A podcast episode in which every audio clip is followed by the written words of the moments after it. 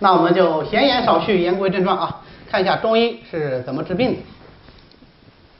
在讲中医是怎么治病之前呢，其实我觉得有一个问题，可能对所有的中医学院的学生，就中药大学的学生都是很纠结的，就是我们到了这个学校来学这个学科，那么这个学科到底是不是科学呢？好像跟我们之前学的经典的科学，比方说物理、化学。不太一样，呃，如果它不是一个科学，那我学它还有意义吗？如果它是一个科学，为什么它长得这么与众不同呢？我觉得这个问题可能是嗯中医学院学生的一个最基本的问题，一入学就会遇到这个问题。那我们来看一下，首先什么是中医哈？呃，大家在来中医学院之前对中医的了解是怎样的？你觉得什么是中医？有没有同学能够？你就不用站起来大声的说，你觉得什么是中医？我想我把这个选项去掉可能会更好。有没有同学能告诉我，你们没有见过中医吗？在来中医学院之前，把脉是吧？呃，就是我们看过《西游记》是吧？那个孙悟空有悬丝诊脉，呃，还有呢，呃，声音大点，我没听清楚。国学，嗯，对，是的。它是以国学为基础的，是吧？经常也是知乎者也。还有别的想法吗？八卦是吧？呃，您您您说的什么？玄学是吧？嗯，玄学。OK，不要笑，你觉得玄学？你觉得是不是觉得玄学带点贬义是吧？所以忍不住要笑一下是吧？不是贬义啊，不是贬义。嗯，这是为什么问题啊？给大家这么多时间，要么就是大家太腼腆了，不太好意思说哈。那。还有一种可能性就是，其实你们对于中医的这个认识还是模糊的。你其实不知道什么是中医，中医怎么去看病。就拿把脉来说吧，把脉是中医非常重要的一个特点。我们望闻问切四诊的切诊，主要就是指的脉诊。那么，是不是把脉的就一定是中医呢？各位以后如果有机会啊，是个临床医生上临床的话，你要写大病历。大病里面体格检查第一项就是基本生命体征，就 T P R B P。那么这个 P 就是 pulse。就是脉搏，西医也要摸脉的呀。那他是中医吗？他不是中医。更有趣的是，当西医最早的时候，西西学东渐到中国来传播西医知识的时候，当然他们目的不是为了传播西医知识，他们的目的是为了传教啊，传基督教，传天主教。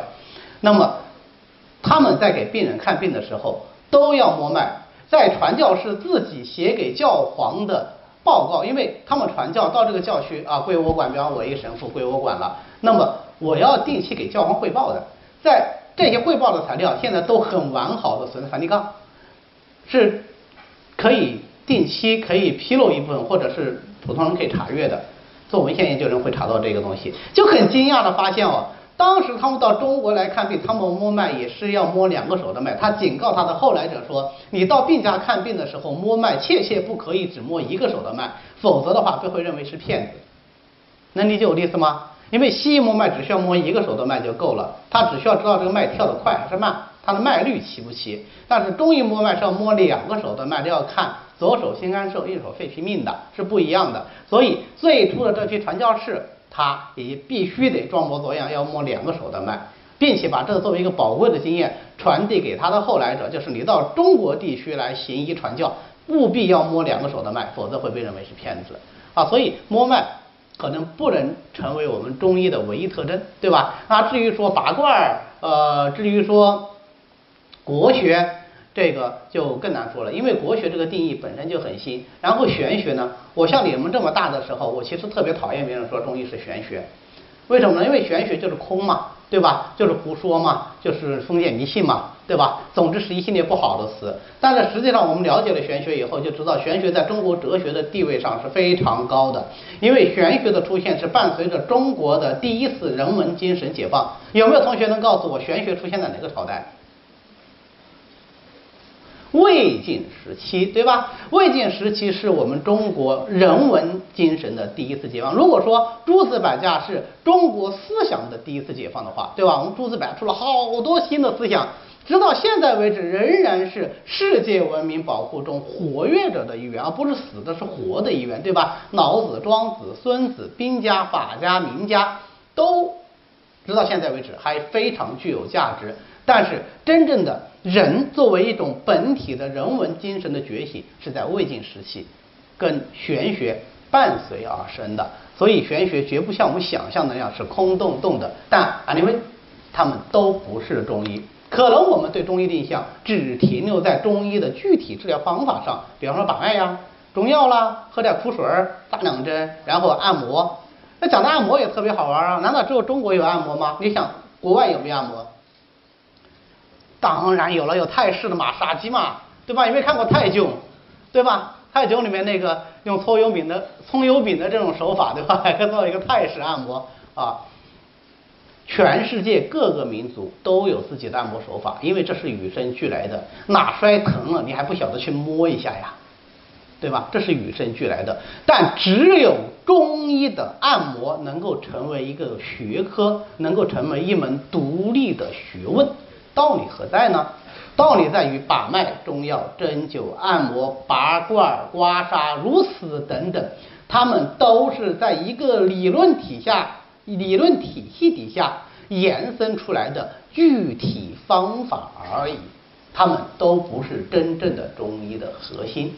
好，到底什么中医？我们先卖个关子，再看看什么是科学。科学大家应该很熟悉了吧？受了我们这个中华人民共和国的这个九年义务制教育，对吧？其实你们不止学了九年哦，是吧？是实际上是十一年寒窗无人问，对吧？好，那有没有？你们现在十二年啊？哦，对，小学有六年，我们是十一年，可怜的孩子。好，有没有同学能告诉我什么是科学？我们理解的科学，比方说物理，物理是科学。我们看那个美美剧《生活大爆炸》，有没有看过？可能有同学看过，对吧？啊，一群物理宅男的幸福生活，对吧？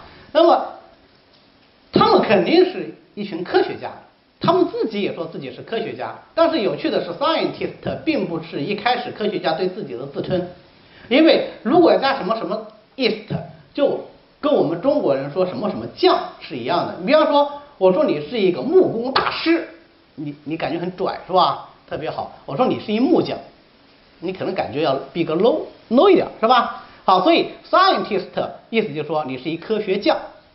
他们不喜欢自己叫自己 scientist。但是我注意到《生活大爆炸》里面，他他们仍然自称自己自己是 scientist，这个是很奇怪的一件事情。其实真正的科学家不称为自己为科学家，他称为自己是科学人，叫 science man，我是研究科学的人。那当然与之相对应的是 social man，对吧？我是个社会人。OK，不管怎么说。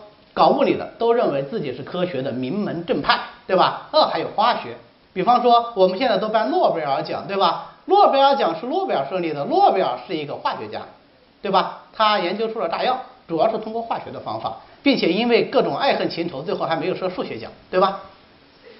你们知道的啊，你们懂的。好，还有生物，我们现在生物科技发展的很快，对吧？对基因进行操控，最近还看到微信上说，呃，要换头了，对吧？换头了之后，这个问题就很大，对吧？换头了以后，那么是这个头的主人将是这个新人的人格，还是说这个身体的主人成为这个新人的这个人格，对吧？就引起了争论。然后大家说，因为是脑死亡，因为是脑主意识，对吧？那所以应该是头的主人成为这个主人真正的主人。那问题就来了，大家有没有看过《十万个冷笑话》？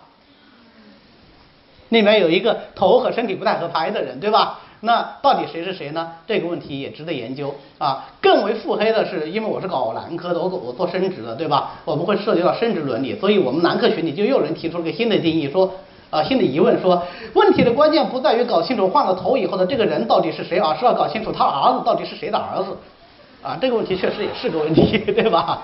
好，不管怎么说，他们都是个科学，对吧？哦，问题来了，有疑问的问题来了，数学是不是科学？投票表决一下，觉得数学是科学的，给我举个手看一下，举高点哈。哇，凌厉啊！好，觉得数学不是科学的，举个手看一下。就好像有点示威哈。好，OK，放下来。所以真理往往掌握在少数人手里，对吧？所以诺贝尔奖不设数学奖，不仅仅是爱恨情仇，对吧？里面还有科学哲学的基础，是吧？那么数学不是科学，按照任何一个方法。几乎都不成为科学，只有一个最早的科学的划界标准认为数学是科学，其他所有的化学标准都不认为数学是科学啊。那么我们来看一下，我说这句话有没有依据？